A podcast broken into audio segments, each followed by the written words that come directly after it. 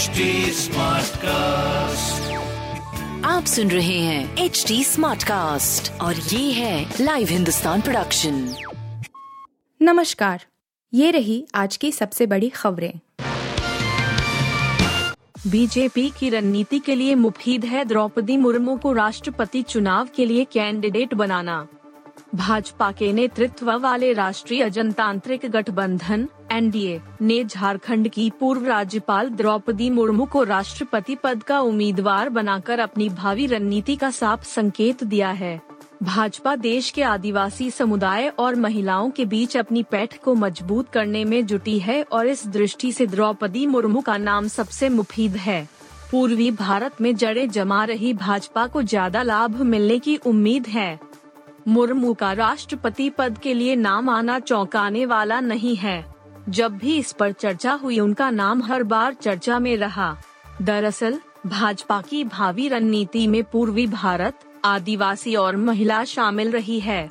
राष्ट्रपति चुनाव के अंक गणित में भाजपा और एनडीए का पलड़ा भारी है और ऐसे में मुर्मू का राष्ट्रपति चुना जाना लगभग तय है। जीतने के बाद द्रौपदी मुर्मू देश की पहली आदिवासी राष्ट्रपति भी होगी। महिला होने से एक अतिरिक्त लाभ भी उन्हें मिलेगा। चूँकि आदिवासी समुदाय देश भर में फैला हुआ है, इसलिए भाजपा को इस समुदाय के बीच अपनी जड़ें और मज़बूत करने का मौका भी मिलेगा। आधी आबादी को संदेश। देश की आधी आबादी यानी महिलाओं को भी वह विशेष संदेश देगी।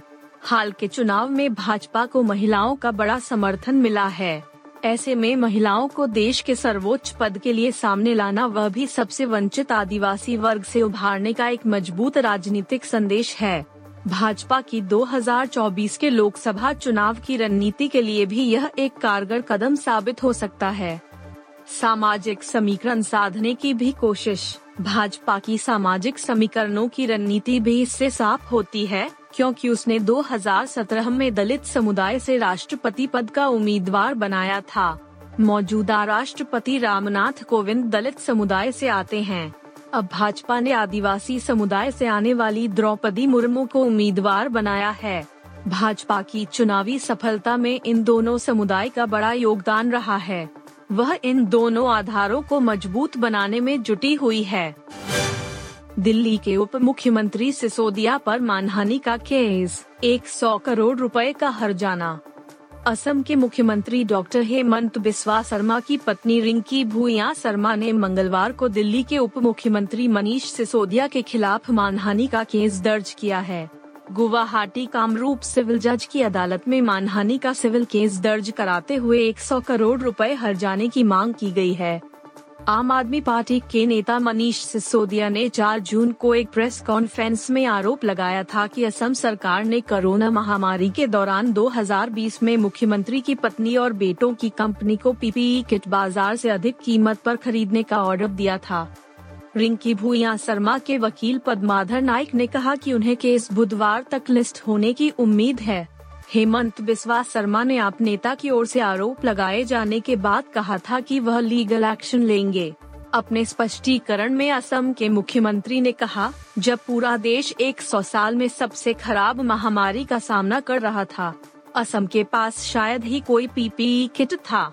मेरी पत्नी ने आगे आने का साहस दिखाया और 1500 पीपीई किट सरकार को दान किए, उसने भी पैसे नहीं लिए। दिल्ली के उप मुख्यमंत्री के आरोपों को पूरी तरह खारिज करते हुए शर्मा ने कहा कि पीपीई किट सरकार को दान किए गए थे और उनकी पत्नी की कंपनी ने इसके लिए कोई बिल नहीं दिया। सिसोदिया ने जेसीबी इंडस्ट्रीज़ का बिल टैग करते हुए ट्विटर पर लिखा था, माननीय मुख्यमंत्री हेमंत बिस्वा शर्मा जी, आपकी पत्नी को जेसीबी इंडस्ट्रीज़ के नाम से नौ सौ नब्बे रूपए प्रति किट के हिसाब से पाँच हज़ार किट्स का ऑर्डर है। मुझे बताइए क्या यह कागज़ झूठा है? क्या स्वास्थ्य मंत्री के रूप में अपनी पत्नी को ऑर्डर देना भ्रष्टाचार नहीं है? मुख्यमंत्री की पत्नी रिंकू भुइया ने सिसोदिया के आरोपों पर स्पष्टीकरण देते हुए लिखा था, महामारी के पहले सप्ताह में असम के पास एक भी पीपीई किट नहीं था। इसका संज्ञान लेकर मैं एक कारोबारी परिचित के पास पहुँची और बहुत प्रयास से 1500 पीपीई किट्स भेजा। बाद में मैंने एनएचएम को इसे मेरे सीएसआर के तहत समझने को कहा। मैंने इस आपूर्ति के लिए एक भी पैसे नहीं लिए। शिवसेना के 33 बागी और सात निर्दलीय विधायकों के साथ असम शिफ्ट हुए एक नाथ शिंदे। शिवसेना नेता एक नाथ शिंदे और अन्य बागी विधायक जो सूरत के लिए मेरिडियन होटल में ठहरे थे, गुजरात से गुवाहाटी, असम के लिए रवाना हो गए हैं। माना जाता है कि असम भाजपा और राज्य सरकार का शीर्ष नेतृत्व गुवाहाटी में शिवसेना के बागी विधायकों के रुकने की व्यवस्था कर रहा है। यह शायद पहली बार है कि किसी पश्चिमी राज्य के विधायकों को पार्टी नेतृत्व के खिलाफ विद्रोह के बाद पूर्वोत्तर राज्य में ले जाया जा रहा है।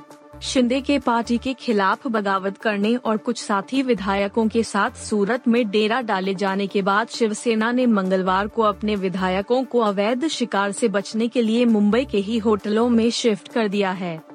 महाराष्ट्र में जारी सियासी संकट के बीच एक नाथ शिंदे ने राज्य में सरकार बनाने के लिए कांग्रेस और राकांपा से हाथ मिलाने के लिए शिवसेना पर परोक्ष रूप से कटाक्ष किया और ट्वीट किया, हम बाला साहेब के कट्टर शिव सैनिक हैं।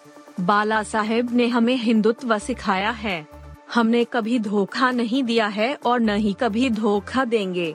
बाला साहेब के विचारों और धर्मवीरानंद दिघे साहब की शिक्षाओं के बारे में शक्ति के लिए। शिवसेना ने अपने बचे हुए विधायकों को वर्ली के सेंट रेजिस होटल में शिफ्ट किया गया है। पहले इन्हें मुख्यमंत्री उद्धव ठाकरे के वर्सोवा बंगले में रखा गया था। उद्धव ठाकरे बुधवार को कैबिनेट बैठक में शामिल होंगे। यह बैठक दोपहर एक बजे होगी।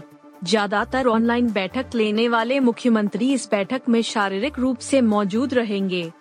उद्धव सरकार के लिए संकट पैदा करने वाले शिंदे समर्थक विधायकों को देर रात भाजपा शासित असम भेजने की तैयारी की जा रही थी। सूरत एयरपोर्ट पर 150 से अधिक सीटों वाला चार्टर्ड विमान लाया गया है।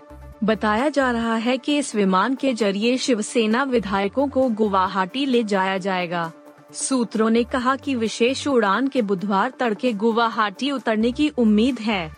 माना जाता है कि असम, भाजपा और राज्य सरकार का शीर्ष नेतृत्व गुवाहाटी में शिवसेना के बागी विधायकों के रुकने की व्यवस्था कर रहा है। सरित नामत झुकाव की दस्तार गिर पड़े। कुमार विश्वास का भगवंत मान पर तंज आम आदमी पार्टी के पूर्व नेता और कवि कुमार विश्वास ने पंजाब के सीएम भगवंत मान पर तंज कसा है। अपने ट्विटर हैंडल पर एक वीडियो शेयर करते हुए लिखा है कि झुककर सलाम करने में क्या हर्ज है, मगर सर इतना मत झुकाओ कि दस्तार गिर पड़े। दरअसल, वीडियो में अरविंद केजरीवाल के रोड शो के दौरान भगवंत मान सिक्योरिटी गार्ड की तरह भीड़ को काबू करने में लगे हैं। यह वीडियो सोशल मीडिया पर काफ़ी वायरल हो रहा है। कवि कुमार विश्वास ने अपने निराले अंदाज में एक बार फिर आम आदमी पार्टी की सरकार पर निशाना साधा है। पंजाब के सीएम भगवंत मान और अरविंद केजरीवाल का एक वीडियो शेयर करते हुए भगवंत मान पर अपने पद का मज़ाक उड़ाने का आरोप लगाया है। लिव हिंदुस्तान इस वीडियो की सत्यता की पुष्टि नहीं करता है। कुमार विश्वास ने अपने ट्विटर हैंडल पर एक वीडियो को रिट्वीट किया है। जिसमें एक रोड शो में अरविंद केजरीवाल कार में सवार होकर लोगों का अभिवादन स्वीकार कर रहे हैं, जबकि भगवंत मान अन्य सिक्योरिटी गार्ड की तरह भीड़ को काबू कर रहे हैं। वीडियो पर सोशल मीडिया पर काफ़ी वायरल हो रहा है। इस वीडियो में कुमार विश्वास कैप्शन में लिखते हैं, झुककर सलाम करने में क्या हर्ज है, मगर सर इतना मत झुकाओ कि दस्तार गिर पड़े। बता दें कि मई महीने में भाजपा नेता तजिंदर बग्गा पाल की पंजाब पुलिस द्वारा की गई गिरफ्तारी पर कुमार विश्वास ने मान पर निशाना साधा था, जिसके बाद उनके खिलाफ भी मामला दर्ज किया गया था। नेहरा ने इस गेंदबाज के भविष्य पर दिया बड़ा बयान, कहा टी बीस वर्ल्ड कप टीम में नहीं मिलेगी जगह। भारतीय तेज गेंदबाज भुवनेश्वर कुमार ने हाल में दक्षिण अफ्रीका के खिलाफ टी ट्वेंटी सीरीज़ में इतिहास रचा है। भुवनेश्वर एक से ज़्यादा बार मन ऑफ़ द सीरीज़ जीतने वाले पहले भारतीय तेज गेंदबाज हैं। भुवनेश्वर ने दक्षिण अफ्रीका के खिलाफ पाँच मैचों की टी सीरीज़ में छह विकेट चटकाए। उन्होंने सीरीज़ के चार मैचों में चौदह दशमलव एक छह की औसत और दस दशमलव चार की स्ट्राइक रेट से ये विकेट निकाले। उनके इस प्रदर्शन के लिए भुवी को प्लेयर ऑफ़ द सीरीज़ के लिए चुना गया। भुवी के शानदार प्रदर्शन के बावजूद पूर्व तेज गेंदबाज आशीष नेहरा उन्हें टी वर्ल्ड कप 2022 के भारतीय टीम में शामिल होता नहीं देख रहे हैं। नेहरा का मानना है कि व्हाइट बॉल के क्रिकेट में भुवनेश्वर की जगह पक्की नहीं है। नेहरा ने हाल में बतौर कोच आईपीएल 2022 में गुजरात टाइटंस को चैंपियन बनाया है। उनका मानना है कि टी में जब भारत की पूरी गेंदबाजी आक्रमण वापस आएगी तो फिर भुवी को वहाँ जगह नहीं मिलेगी।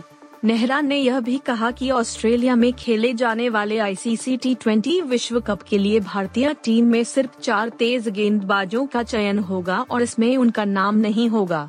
भुवनेश्वर के भविष्य को लेकर नेहरा के इस बयान के बाद अब भुवी के फैंस का भड़कना तय लग रहा है। पूर्व तेज गेंदबाज नेहरा ने क्रिकबज के साथ बातचीत में कहा, भुवनेश्वर कुमार ने इस सीरीज़ में काफ़ी कमाल की गेंदबाजी की। उनकी गेंदें काफ़ी स्विंग हो रही थी। हालाँकि उनके करियर के लिए अभी यह ज़रूरी है कि उनको अपनी फिटनेस में ध्यान देना होगा। इस समय भारतीय टीम में कई ऐसे गेंदबाज हैं जो उनसे काफ़ी युवा हैं और फिटनेस के मामले में भी उनसे ज़्यादा फुर्तीले हैं। व्हाइट बॉल क्रिकेट में अभी उनकी जगह पक्की नहीं है। वर्ल्ड कप टीम में अगर उन्हें शामिल होना है तो उन्हें अभी काफ़ी मेहनत करनी पड़ेगी। सिर्फ़ चार ही तेज गेंदबाज वर्ल्ड कप के लिए चुने जाएँगे और पांचवे तेज गेंदबाज के रूप में हार्दिक पांड्या एक विकल्प हो सकते हैं। तो भुवनेश्वर के लिए काफ़ी चुनौती रहने वाली है।